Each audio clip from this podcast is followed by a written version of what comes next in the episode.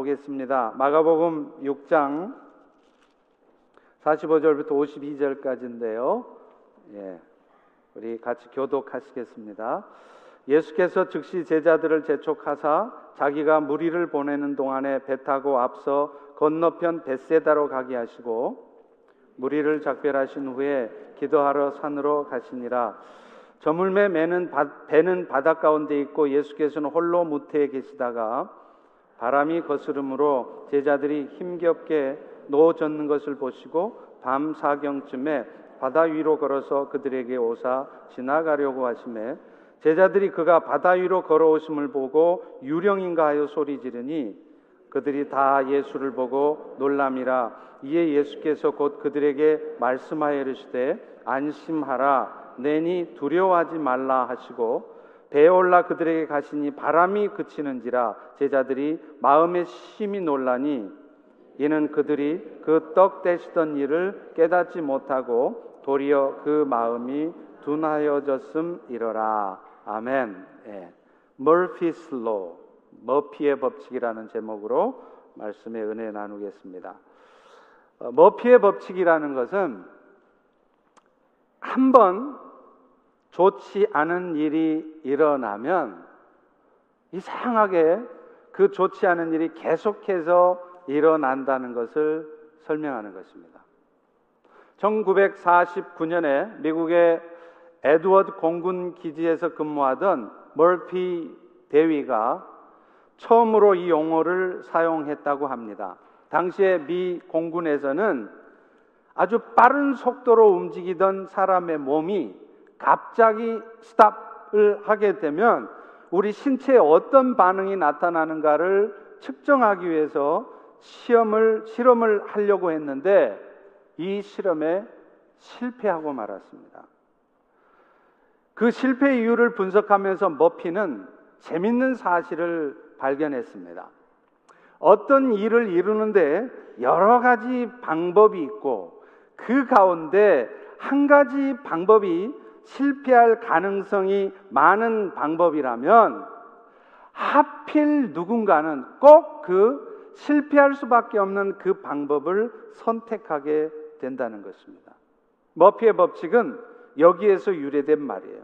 그 뒤에 이 머피의 법칙이란 말은 일이 좀처럼 풀리지 않고 갈수록 꼬이기만 해서 도무지 되는 일이 없을 때 그럴 때 이 말을 쓰게 되었습니다. 그런데 여러분, 사실은 우리 그리스도인들의 신앙생활 속에서도 이 머피의 법칙이 작용한다는 거예요. 그래서 한번 일이 꼬이기 시작하면요, 이상하게 일이 틀어집니다. 계속 관계가 틀어지고 계속해서 일이 꼬여집니다. 심지어는 좋지 않은 일이 겹치기로 계속 발생하는 경우가 있습니다. 그럴 경우 아무리 믿음이 좋다는 성도들도 많이 당황스럽고 낙심할 수밖에 없고 도무지 어떻게 해야 이 상황이 풀려질지 몰라서 두려움을 갖게 된다는 것이죠. 오늘 본문에 보면 지금 제자들의 상황이 딱 그렇습니다. 예수님께서는 이 오병이어의 기적을 나타내신 후에 제자들을 먼저 앞서 보내세요. 수많은 군중들이 이 오병이어의 기적을 보더니 정신없이 예수님과 제자들을 쫓아다니게 되었기 때문입니다. 본문 45절을 다 같이 읽습니다. 시작. 예수께서 즉시 제자들을 재촉하사 자기가 무리를 보내는 동안에 배 타고 앞서 건너편 벳세다로 가게 하시고 예수님께서 이 오병이어의 기적을 베푸신 후에 거기 있었던 군중들이 어떤 반응을 보였는가 하는 것은 이 사건을 동일하게 기록하고 있는 요한복음 6장 15절을 보면 알 수 있어요. 거기 이렇게 써 있습니다. 그러므로 예수께서 그들이 와서 자기를 예수를 억지로 붙들어서 임금으로 삼으려고 하는 줄을 아시고 혼자 산으로 떠나 가셨다. 지금 예수님께서 제자들을 먼저 떠나 보내시고 자신도 서둘러서 자리를 뜨시려고 했던 이유는 그 오병이어의 기적을 본 군중들이 억지로 예수님을 붙들어서 자기들의 왕을 삼으려고 했기 때문이라는 거예요. 오병이어의 기적을 본 군중들은 예수님이야말로 자신들이 기대했던 기다렸던 메시아라는 것을 확신했습니다. 그렇지만 이들은 외관상으로는 굉장히 예수님을 열렬히 환영하고 기대하는 것 같지만 그 내면에는 지극히 현세적이고 지극히 물질적인 욕망으로 가득 차 있었습니다. 그래서 예수님이 일으킨 그 오병이의 기적을 보자마자 아, 예수님이 저런 기적을 나타낼 수 있는 능력 있는 분이라면 우리에게 오셔서 우리가 원하는 것들, 우리의 욕망을 채워줄 수 있겠구나. 그렇게 생각을 했던 것이죠. 결국 그들은 예수님이 로마 제국의 압제로부터 이 유대 나라를 다시 독립시켜서 그 솔로몬의 영광, 다윗의 영광을 자기들이 함께 누려서 자기들의 이 땅의 삶이 풍요롭고 부요하게 되는 것을 기대했을 뿐이지 그 예수가 하나님의 아들로서 인류를 구원하기 위해서 이 땅에 오신 구원자라는 사실은 알지 못했던 것입니다. 어찌됐든 예수님은 자신의 기적을 보고 그렇게 반응을 하는 군중들의 의도가 어떤 것이라는 것을 분명하게 알았기 때문에 그 자리를 속히 뜨려고 하셨던 것이죠. 예수님은 제자들을 먼저 서둘러 보내십니다. 그리고 자신도 한적한 곳에 가서 기도하시려고 산으로 올라갔습니다. 46절에 보십시오. 무리를 작별하신 후에 기도하러 산으로 가시니라. 자, 그런데 문제는 문제는 제자들이었습니다. 그들은 배를 타고 갈리 바다를 건너는데 문제는 그때가 한밤중이었다는 거예요. 그래서 아무것도 보이지 않는 상황이었다는 것입니다. 여러분, 그 당시에 무슨 등대가 있었겠습니까? 뭐가 있었겠습니까? 따라서 밤에 배를 타고 나간다는 것 자체가 굉장히 위험한 일이고 그 항해는 어려운 항해였을 것입니다. 그런데 그렇잖아도 밤이라서 힘든데 두려운데 여기에 더 힘든 일이 겹치기로 발생했습니다. 바람이 몰아치기 시작한 거예요. 갈릴리 바다는 이 지중해 해면보다 한 200m 정도가 낮다 그래요. 그렇기 때문에 그 갈릴리 호수 위쪽인 헐몬산으로부터 내려 부는 바람들이 이 갈릴리 바다 위에서 부딪히면서 갈릴리 호수가 거친 풍랑에 휩쓸리는 경우가 종종 있다는 것입니다. 지금 제자들 역시 그런 갑작스러운 상황에 처하게 되니까 무척 당황스러웠던 것입니다. 그러나 어찌됐든 살아야 될 거 아닙니까? 그래서 그들은 힘을 다해서 열심히 노를 저으며 그 풍랑을 헤쳐가려고 했던 것이죠.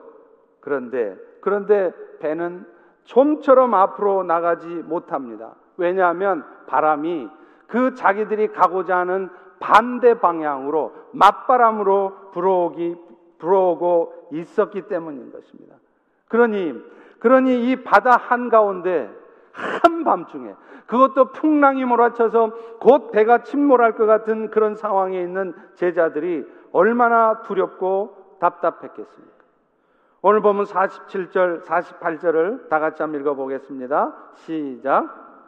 저물매 배는 바다 가운데 있고 예수께서는 홀로 무태에 계시다가 바람이 거스름으로 제자들이 힘겹게 노젓는 것을 보시고 밤 사경쯤 바다 위로 걸어서 그들에게 오사.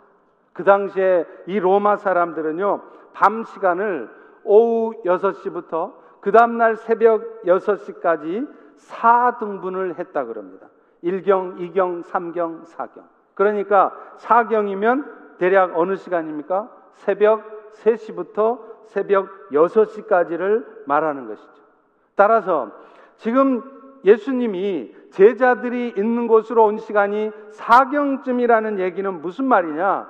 지금 오병이어의 기적을 경험하고 제자들이 떠났던 시간을 대략 저녁 9시라고 계산을 한다면 그들은 지금 새벽 3시간 넘는 시간, 그러니까 무려 6시간이 넘는 시간을 흑암 속에서 풍랑과 싸우고 있었던 것입니다. 그 자신들이 갈 길은 열심히 노를 저으면 1시간도 안 걸리는 30분이면 갈 수 있는 거리인데 말이죠. 그들 중에는 노련한 어부 출신도 여럿이 있었습니다. 그러나 아무리 어부 출신이 있어도 아무리 열심을 다해서 노를 저어도 하나님께서 일으켜 놓으신 그 자연의 풍랑 앞에 어쩔 수 없이 고통을 당하고 있었던 것입니다. 사랑하는 성도 여러분, 오늘날 우리 성도들의 삶에도 사실은 오늘 본문의 제자들이 겪었던 같은 상황들이 수도 없이 찾아옵니다. 어떤 때는요, 좋지 않은 일이 겹치기로 찾아옵니다. 그렇지 않아도 layoff 당해서 힘든데 몸까지 아프고 자식까지 안 좋은 일이 생기고 그런데요, 사실은 이렇게 안 좋은 일이 겹치기로 생겼을 때 혹은 지금 제자들이 겪는 것 같은 그런 황당한 갑작스러운 일을 겪을 때 우리의 믿음의 바닥이 드러난다는. 평소에는 믿음 좋은 것 같아도요. 믿음의 말도 제법 하고요. 참 믿음 좋은 것 같지만 막상 위기 상황이 오고 또 자신의 눈앞에 자신의 생각과 다른 상황들이 전개될 때 어떻게 생각하고 어떻게 반응하는지를 보면 그분의 진짜 믿음이 어떤지를 알 수 있다는 겁니다. 어쩌면 하나님께서는 지금 벌어지는 이런 상황들을 통해서 혹은 머피의 법칙이 작용하는 것 같은 그런 겹치기로 생겨지는 여러분 인생에 생겨지는 그런 좋지 않은 일들을 통해서 우리의 믿음을 시험하시고 이런 상황 속에서 우리가 어떻게 믿음을 지켜가고 어떻게 반응하는지를 테스트 하시려고 오늘 우리에게 이런 상황들이 있는지도 모른다는 것입니다. 그러나 여러분, 먼저 기억해야 될 것이 있습니다. 우리가 그런 어려운 가운데 있다는 사실을 사실은 우리 주님께서도 알고 계신다는 거예요.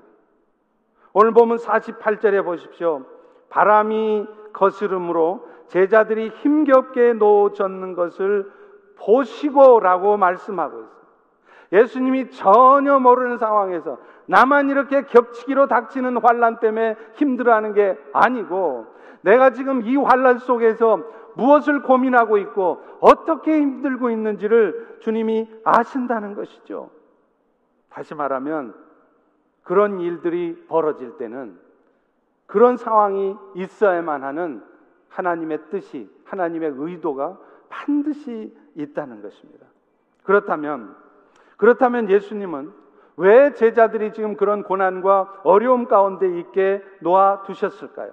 가장 먼저는요, 예수님은 그들로 하여금 그런 고난 가운데 있게 하심으로 말미암아 오히려 오히려 예수님께서 창조주의 권능을 가지신 인류를 구원하시는 구원자시라는 것을 보여주시려고 하셨던 것입니다. 사실 여러분 복음서에 나타나는 예수님의 여러 가지 기적들이 있잖아요. 그런데 그게 다 보면 그분이 하나님의 아들로서 그분 자신이 전능의 하나님이신 것을 보여주시려는 거예요. 그래서 그분이 그 전능의 능력을 가지고 무엇 하시려느냐? 이 땅에 죄와 사망 가운데 있는 자기 백성들이 그 어둠에서 고통하다가 영원한 멸망 가운데 빠지지 않고 그 어둠으로부터 건져내도록 하는 그 구원자의 일을 하시는 분이시다. 이걸 보여주시려는 겁니다. 12년 동안이나 혈류병을 앓던 여인이 병을 고침 받았습니다. 오랫동안 귀신에 들려서 무덤 사이에 살아있던 그 광인에게서 예수님은 귀신을 쫓아주셨어요. 그런데 이 이유도 뭐냐?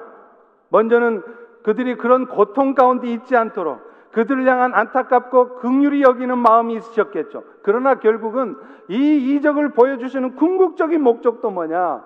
그 일을 통하여 자신이 하나님의 아들로 영혼을 구원하는 구원자라는 병 고쳐주고 귀신 쫓아내주고 여러분의 인생의 문제를 해결해 주어서 여러분의 인생 이 땅에서 참으로 먹고 살기 편하고 행복한 삶을 살게 하는 것 이것이 이적을 보여주시는 주님의 목표가 아니라 그걸 통해서 결국은 예수님이 구원자라는 사실을 인정하고 여러분들이 그 예수로 말미암아 영원한 생명의 연애를 얻게 하시는 것 이것이 궁극적인 목표였다는 것입니다. 예수님은 실제로 그런 일들을 제자들에게 보여주셨습니다. 49절을 보십시오. 제자들이 그가 바다 위로 걸어오심을 보고 유령인가 하여 소리 지르니 제자들도 그 예수님이 유령인가 하고 오해할 정도로 예수님이 물 위를 걸어서 제자들에게 나타나 주셨다는 것. 그것뿐입니까? 그분이 배 위에 올라서자마자 그렇게 거칠게 일었던 그래서 제자들을 그 어둠과 두려움 속에 휩싸게 만들었던 그 바다가 곧 잠잠해지는 것입니다. 우리 다 같이 51절을 읽겠습니다. 시작. 배에 올라 그들에게 가시니 바람이 그치는지라 제자들이 마음에 심히 놀라니 여러분 이런 예수님의 기적 같은 일, 물 위를 걸으시고 예수님이 자기들이 있는 배 안에 들어오자마자 바람이 그쳐지는 이런 이적들을 보면서 그들은 무슨 생각을 했을까요? 사실 제자들은 이미 여러 번 예수님께서 창조주 하나님의 권능을 가지신 하나님의 아들이시라는 것을 경험했습니다. 바로 몇 시간 전만 해도 그들은 물고기 두 마리와 보리떡 다섯 개로 장정만 5천 명이나 되는 군중을 먹이신 그 예수님의 기적을 자신들의 눈으로 보았던 사람들. 그런데 그들은 그것을 보았으면서도 자신들의 눈앞에 있는 그 예수가 인류를 구원하러 오신 구원주라는 사실은 알지 못했다는 거예요. 52절에 보십시오. 이는 그들이 그 떡 떼시던 일을 깨닫지 못하고 도리어 그 마음이 둔하여졌습니다. 예수님은 그렇게 깨닫지 못하는 제자들에게, 군정들에게 이 기적들을 통하여 자신이 구원자라는 사실을 알려주고 싶으셨던 겁니다. 그런데 예수님께서 그들을 그런 어려움 가운데 두시는 또 다른 이유가 있었습니다.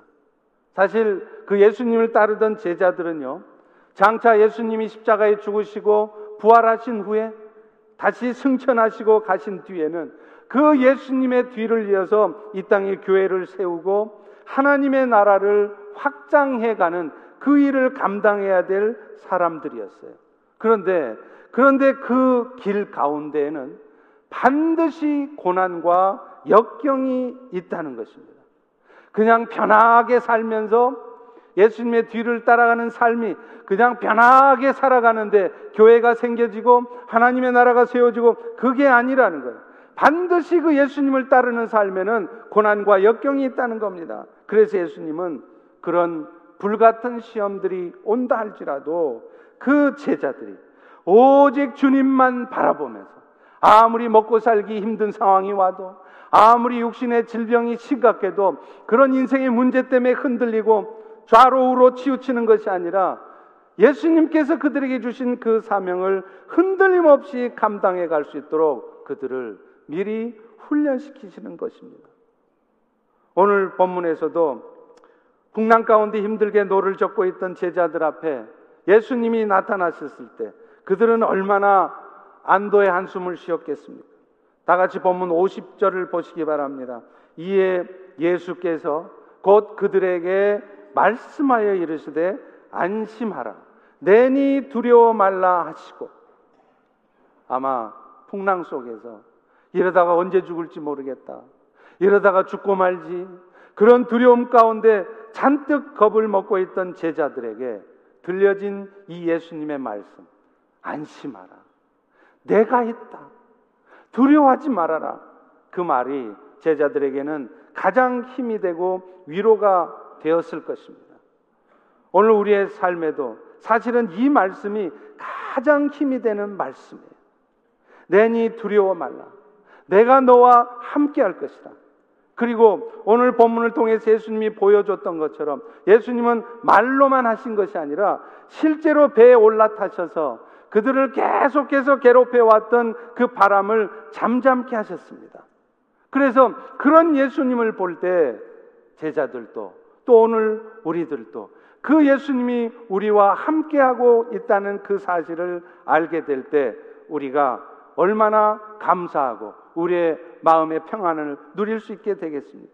결국 제자들의 마음 속에는 오직 주님만이 자신들의 피할 산성이고 구원이시라는 사실을 다시 한번 이 사건을 통해서 굳게 깨달았을 것입니다.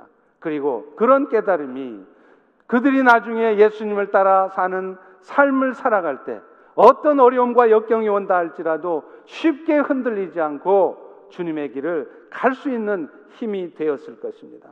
사랑하는 성도 여러분, 오늘 우리도 사실 예수님을 따라 사는 삶을 살려면 우리의 삶에도 어쩔 수 없이 고난이 따르게 되어 있다는 사실을 우리는 알아야 돼요. 예수님께서도 제자들에게 마태복음 16장 24절에 보면 이렇게 말합니다. 누구든지 나를 따라오려거든 자기를 부인하고 자기 십자가를 지고 나를 따를 것이라. 예수님을 따르는 삶을 살다 보면 예수님이 그런 우리가 기특해서 우리의 모든 삶이 다 잘 되고 행복한 일만 있게 하는 것이 아니라 어느 순간에는 정말 감당하기 힘든 일, 억울한 일, 고통스러운 일, 그래서 그야말로 당장이라도 그 예수님을 따르고 싶은 그 따르는 일을 그만두고 싶은 생각이 들 수 있는 그런 상황들이 수시로 찾아온다는 것입니다. 그래서 예수님께서도 예수님을 따르는 제자의 삶을 뭐라고 말씀하셨습니까? 남은 십자가의 고난에 동참하는 삶이다. 그렇게 말씀하셨지 않습니까?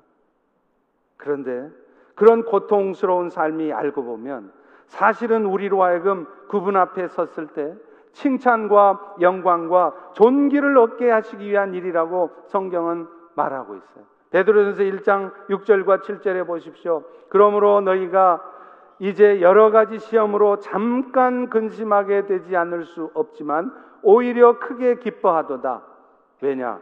너희의 믿음의 확실함이 금보다 더 귀해서 장차 예수 그리스도께서 나타나실 때 칭찬과 영광과 존귀를 얻게 할 것이다. 이렇게 말씀하고 있다는 것입니다. 그런데 그런데 문제는요. 그런 고통스럽고 힘든 삶이 올 때 뻔히 머릿속으로는 그것이 주님을 따르는 삶의 과정에서 당연히 있을 수 있다는 것을 알면서도 우리는 쉽게 좌절하고 무너질 수밖에 없다는 거예요. 왜 그럴까요? 아무런 영적 준비나 훈련이 없을 때 그렇다는 것입니다. 그렇기 때문에 하나님께서는 오늘 제자들이 경험했던 것 같은 그런 상황들이 오늘 우리의 삶에도 있게 하신다는 거예요. 우리 신재한 목사님만 봐도 그렇지 않습니까? 제가 담임 목사로서 우리 신 목사님을 옆에서 지켜보았는데요. 우리 신재한 목사님은 영적으로나 육적으로나 잘 준비된 목사입니다. 사실 말이 그렇죠. 오늘 이 세상에 보면 다 같은 목사들이 아닙니다. 얼마나 싹군 목자 같은 정말 말도 안 되는 목사들이 많지 않습니까? 그런데 우리 신재한 목사님은 그렇지 않습니다. 그래서 저는 제 나름대로 우리 신 목사님 같은 분이 이제 하나님의 때가 되어서 선교지에 나가게 되면 참 많은 일을 감당하게 될 것이라는 그런 기대를 갖고 있었습니다. 그런데 그런데 이게 웬일입니까? 하나님 보시기에 뭐가 부족해서 하나님은 저렇게까지 하시나 싶습니다. 그런데 이것이 알고 보면요. 다가올 환란을 준비시키는 것이라고 저는 생각이 됩니다. 여러분 말이 그렇지. 이제는 더더욱 선교지에서 선교하기가 쉽지 않습니다. 특별히 무슬림권에서 선교하려고 하면 그야말로 생명을 내어놔야 돼요. 여러분 ICC 보십시오. 보코하람을 보십시오. 탈레반을 보십시오. 이 사람들은 자기 생명을 내걸고 이슬람 선교를 하는 사람들이에요.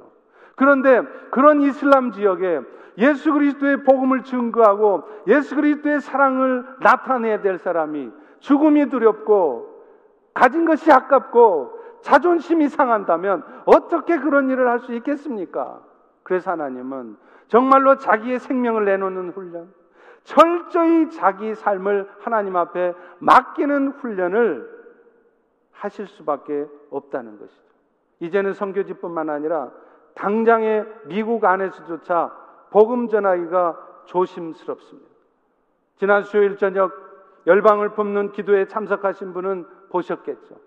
지금 바로 지난주에 캐나다에 있는 크리스찬 대학에서 로스쿨 인가가 취소됐습니다. 재정이 없다거나 교수진이 부족해서가 아니었습니다. 이유가 뭐였냐?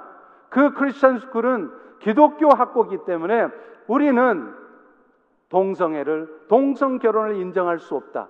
그 얘기를 하니까 캐나다 정부에서 그렇다면 너희들은 로스쿨 할 자격이 없다 하고 로스쿨 인가를 취소했다는 거예요. 오늘날 이 강단에서도 동성애는 성경에 나와 있듯이 분명히 죄악입니다. 동성애자들을 극률히 여기고 그들을 여전히 우리가 사랑해야 되는 것은 맞지만 동성애는 분명히 잘못된 것이고 죄악입니다. 라고 선포하면 우리는 언제 쇠고랑을 차고 감옥에 갈지 모른다는 거예요.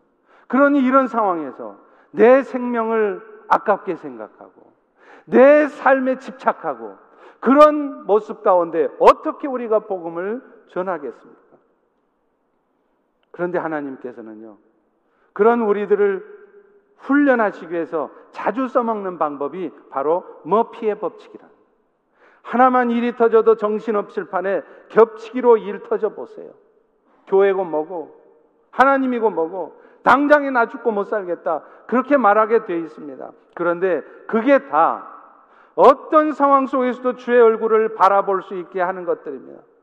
어떤 신체적인 위협이 온다 할지라도, 어떤 억울한 누명을 쓴다 할지라도, 흔들림 없이라면 때로는 이렇게 한꺼번에 일이 터지는 상황도 견뎌봐야 한다는 거예요. 여러분, 야전 사령관이란 말 들어보셨죠? 이 말이 무슨 말일까요?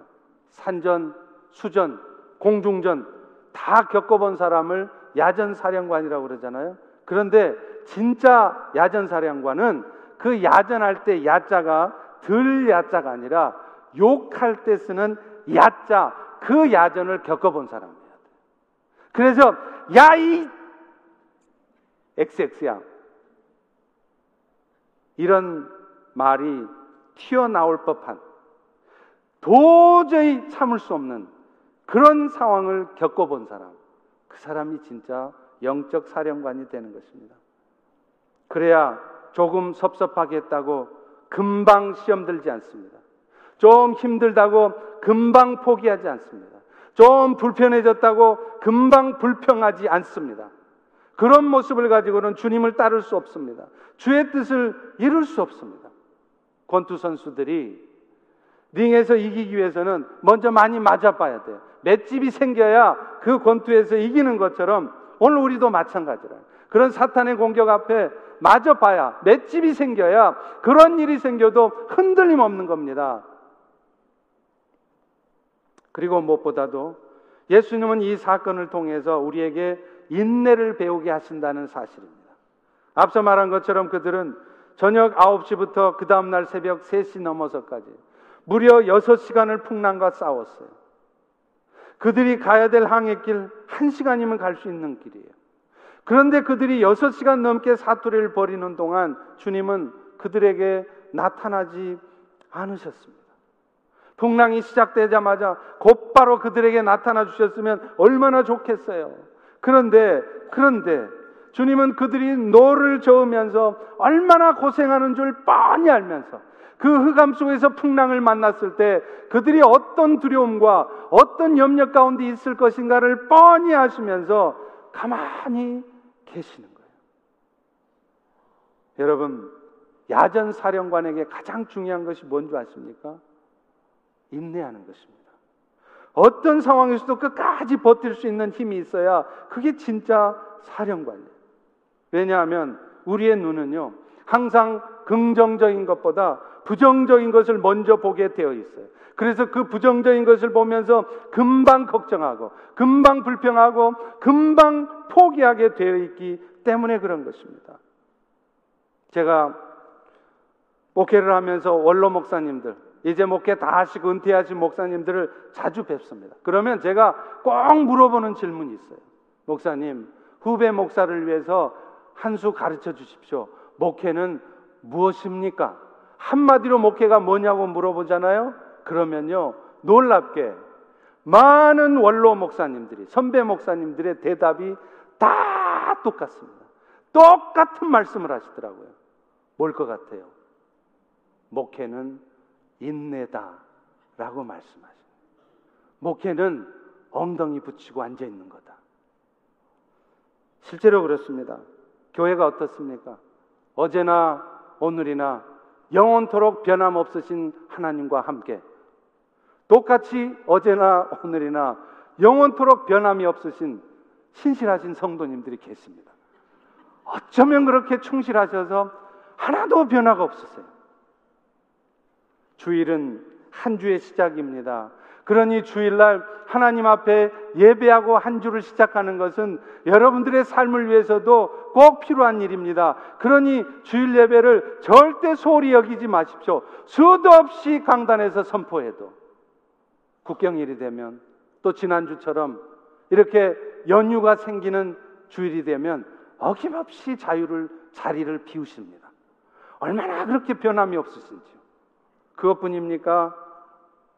예배 드릴 때 앞자리에 앉으셔도 됩니다. 앞자리에 나오시면 더 많은 은혜를 받으실 수 있습니다. 이렇게 말씀을 드려도 굳이 뒷자리에 앉아서 은혜 받으시겠다고.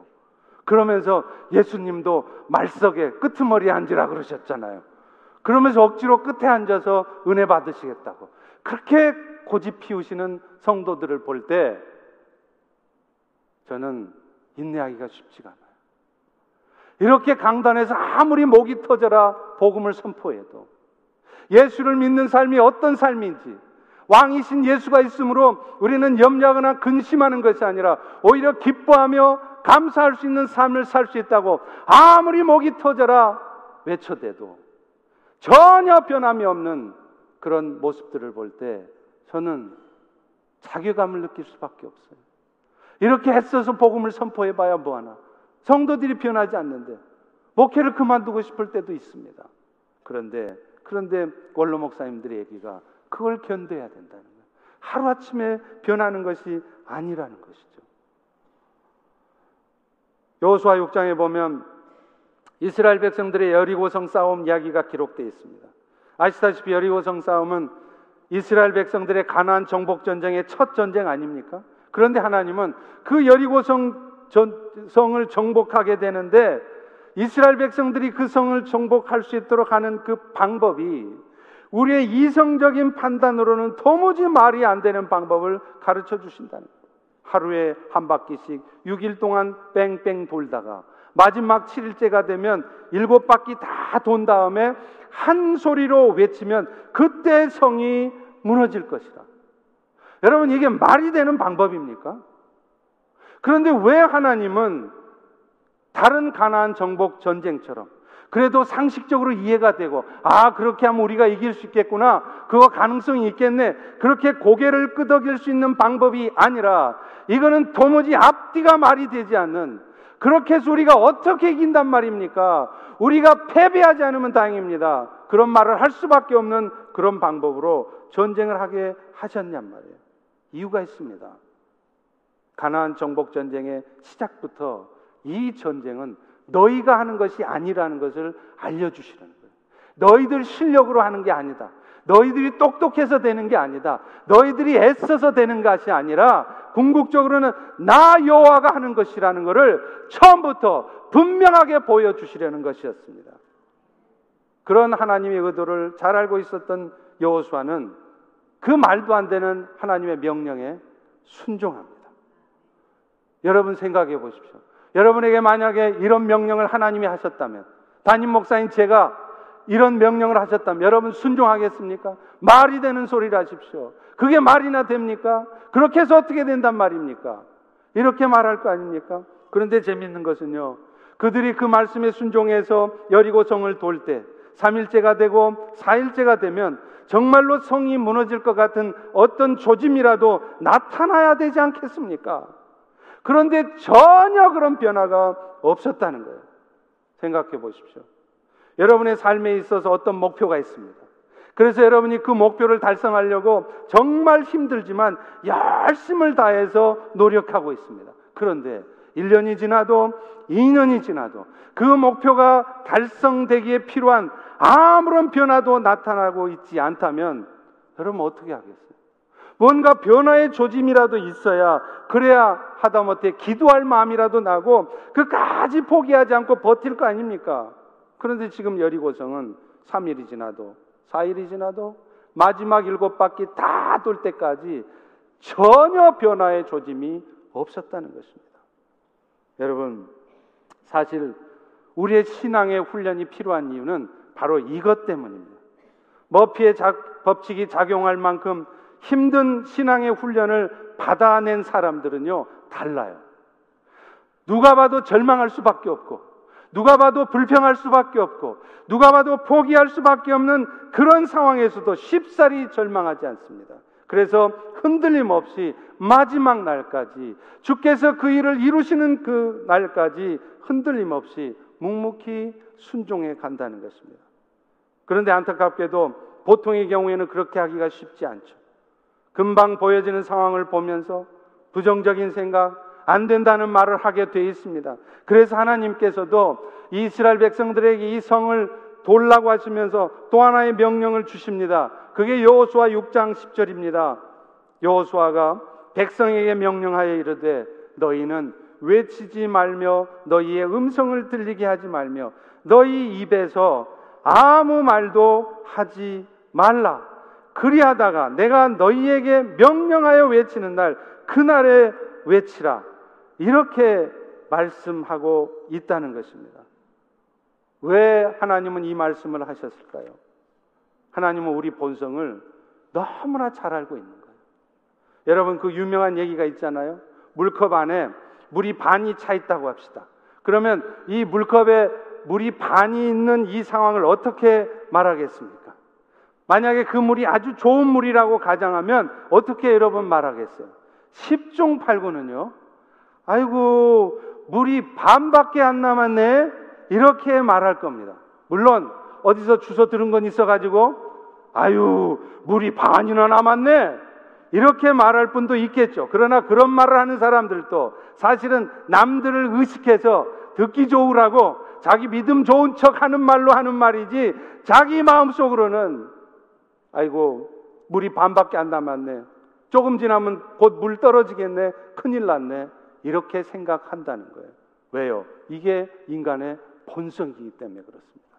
그래서 하나님께서도 절대로 이스라엘 백성들에게 그 성이 완벽하게 무너지는 순간까지 마지막 날 일곱 바퀴 다 돌기 전까지는 절대로 입을 열지 말라고 한 것입니다. 왜냐? 말을 했다 하면 틀림없이 부정적인 얘기, 안 된다는 얘기를 하게 되어 있기 때문입니다. 그런데 이 부정적인 말의 능력은 대단합니다. 이스라엘 백성들이 출애굽한 후에 가나안 땅으로 직접 못 들어가고 아시다시피 40년 동안 광야에서 뺑뺑이 돌았지 않습니까? 그 이유가 뭡니까? 10명의 정탐꾼들의 부정적인 보고 때문이었습니다. 모세가 가나안 땅 잘 살펴보라고 우리가 어떻게 점령할 것인지 계획 잘 세울 수 있도록 살펴보라고 정탐꾼을 보냈습니다. 각 지파별로 한 명씩 그 지파에서 가장 똑똑한 사람 한 사람씩 뽑아서 12명 보냈습니다. 그런데 그들이 돌아와서 한 말이 무엇입니까? 갈렙은 이렇게 말합니다. 우리가 이제 올라가서 그 땅을 취하자. 능히 이길 것이라. 그런데요. 똑같은 땅을 보고 온 나머지 10명의 정탐꾼들은 전혀 반대 보고를 합니다. 민수기 13장 31절이죠. 우리는 능히 올라가서 그 백성을 치지 못할 것이다. 그들은 우리보다 강하니라. 여러분, 이 10명의 정탐꾼들이 그런 부정적인 보고를 한 이유가 뭘까요? 그 땅 사람들의 모습을 보았기 때문입니다. 그래서 결국 그들은 민수기 13장 33절 후반부에 나오는 것처럼 우리는 스스로 보기에도 메뚜기 같다. 그러니 결론이 뭐냐? 안 된다는 겁니다. 그런데 참 아이러니하게도요. 이런 말을 한 사람들이 어떤 사람들이냐? 각 지파에서 가장 똑똑하다고 해서 뽑혀진 사람들이었다는 것입니다.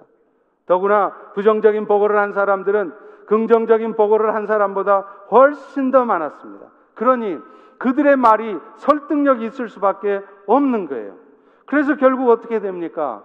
민수기 14장 1절과 2절에 보면 이스라엘 온 회중이 소리를 높여 밤새도록 통곡했다는 거예요. 그것뿐입니까? 나중에는 모세와 아론을 원망하면서 이르되 우리가 애굽에 있는 것이 더 좋았을 걸 하고 한탄했다는 거예요. 얼마 전까지만 해도 그 애굽의 종된 상태 세방된 것을 얼마나 기뻐하고 감사했습니까? 그런데 지금은 이제 다시 그 애굽 때 생활이 좋았다라는 거예요. 열 명의 정탐꾼들의 똑똑한 보고는 결국 이스라엘 전체를 통곡하게 만들었고 모세를 원망하게 만들었고 그 결과 그 결과 이스라엘은 겪지 않아도 될 40년의 광야 생활 뺑뺑이를 돌았던 것입니다. 민수기 14장 34절에 보면 너희는 그 땅을 정 탐한 날수인 40일의 하루를 1년으로 쳐서 40년간 너희의 죄악을 담당할지라. 너희는 그제서야 내가 싫어하면 일이 어떻게 되는지 알게 될 것이다. 이스라엘 백성들이 40년 뺑뺑이를 돈 1차적인 책임이 누구 때문입니까? 그 10명의 정탐꾼 때문이었다는 거예요. 그들은 아주 이성적인 판단을 했습니다. 그들의 말이 틀린 말도 아니었습니다. 그러나 그들의 말은 믿음의 말은 아니었습니다. 그리고 무엇보다도 이스라엘 백성들이 그 10명의 정탐꾼들이 보고한 것을 듣고 함께 통곡하고 슬퍼했던 일을 오늘 민수기는 죄악이라고 죄라고 규정하고 있다는 것입니다. 살인하고 간음하는 것만이 죄가 아니라 하나님의 약속의 말씀을 신뢰하지 못하고 오늘 또 나의 판단과 내 생각 가운데 내 뜻대로 결정하고 행동하는 것 이것이 바로 죄라는 것입니다. 머피의 법칙이 작용하고 있는 것 같은 상황에서도 주님은 제자들의 모습을 보고 계셨어요. 그리고 마침내 자신의 때물 위를 걸어 오셔서 그 제자들을 그 위험에서 건지셨습니다. 그때까지. 그때까지 주님만을 바라보며 믿음과 인내로 살아가는 것이 오늘 우리에게 필요한 일인 것입니다. 말씀을 맺겠습니다. 사랑하는 성도 여러분, 우리 인생에 있어서 가장 중요한 것은 속도가 아니라 방향입니다. 속도가 아니라 방향입니다. 지금의 방향이 맞다면 현재 속도에 대해서 염려하지 마십시오. 방향이 맞는가만 보십시오. 속도는 주님이 하실 일입니다. 우리가 결정할 수 있는 것이 아닙니다. 주님이 조절하십니다. 혈류병에 걸렸던 여인은 12년을 기다렸다가 나음을 받았습니다. 그는 12년 동안 고통했습니다. 나면서부터 안증댕이 된 자는 38년을 기다렸습니다. 10명의 정탐꾼처럼 똑똑한 척 했다가 괜히 주님한테 책망 들을 일을 하지 않아야 합니다. 이 사건을 동일하게 기록하고 있는 마태복음에는요. 이 무리를 걷는 사건 말미에 또 하나 이야기를 첨가하고 있습니다. 여러분이 너무나 잘 아시는 얘기예요. 바로 베드로가 물 위를 걷는 이야기죠. 예수님이 제자들에게 다가오자 베드로가 그 예수님을 알아보고 주여 나도 당신께 가서 물 위를 걸을 수 있도록 해 주시옵소서. 그러자 놀랍게 베드로는 물 위를 걸어서 주님께로 다가갑니다. 그러나 이내 조금 있다가 다시 물에 빠지죠. 여러분, 베드로가 물 위를 걸었다가 또 곧바로 빠졌던 이유가 뭘까요? 마태복음 14장 30절은 이렇게 쓰고 있습니다. 바람을 보고 무서워 빠지는지라. 바람을 보기 때문에 눈앞에 보여지는 현실을 보기 때문에 우리는 빠질 수밖에 없다는 것입니다. 그럴 때 예수님은 물에 빠져가는 베드로를 잡아 올려주면서 책망을 하십니다. 믿음이 적은 자여 왜 의심하였느냐? 여러분, 우리가 정말로 주님의 뜻을 이루는 자로 살려 하면 나의 삶에도 많은 고난이 올 것을 여러분 각오하셔야 돼요. 예수님을 따른다 그래서 여러분 인생이 활짝 펼쳐지고 모든 것이 잘 되리라고 생각하지 마십시오. 사탄은 절대로 가만히 있지 않습니다. 여러분의 인생을 공격할 것이고, 여러분의 가정을 공격할 것이고, 여러분의 교회를 공격할 것입니다. 이 나라를 공격할 것입니다. 그리고 세상에서는 머피의 법칙이라고 말하는 그런 일들이 우리의 삶에도 얼마든지 벌어지게 될 것입니다. 그러나 그것은 사탄의 연속적인 공격 앞에서도 흔들리지 않도록 하나님께서 우리에게 주시는 강력한 훈련 방식입니다. 특별한 훈련 방식이라는 것을 기억해야 됩니다. 우리의 마음을 어지럽히는 상황 속에서도 주의 뜻을 이루는 자로 살아가려면 우리는 계속해서 우리의 시선을 주님께만 고정해야 돼요. 물론 현재 상황에 대한 냉철한 고민도 필요하겠지만 우리가 끝까지 놓치지 말아야 할 것은 주님을 바라보는 것입니다. 오늘 또 낙심하지 말고 묵묵히 주님만을 바라보며 나아가는 여러분을 통해서 여러분 자신의 삶에 여러분의 가정에 우리 교회에 이 나라와 이 시대에 하나님의 역사가 있기를 주의 이름으로 축원합니다. 기도하겠습니다. 하나님 오늘 제자들이 풍랑 가운데 있었던 이 사건들을 통하여서 예수님께서 우리에게 무엇을 보여주시고 무엇을 말씀하시려는지를 들려주시니 감사합니다.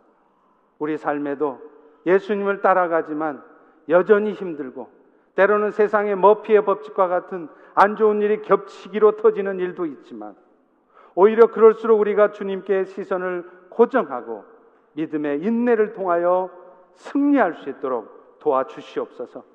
그럴 때 우리의 삶을 통하여 주의 역사가 나타날 것이고 이 시대가 바뀌고 이 나라가 회복될 줄로 믿습니다. 사랑하는 우리 펠로십교의 모든 성도님들의 개인과 가정과 또 우리 교회 위에 또 이 나라 위에 그런 놀라운 주의 역사가 있기를 간절히 소망합니다.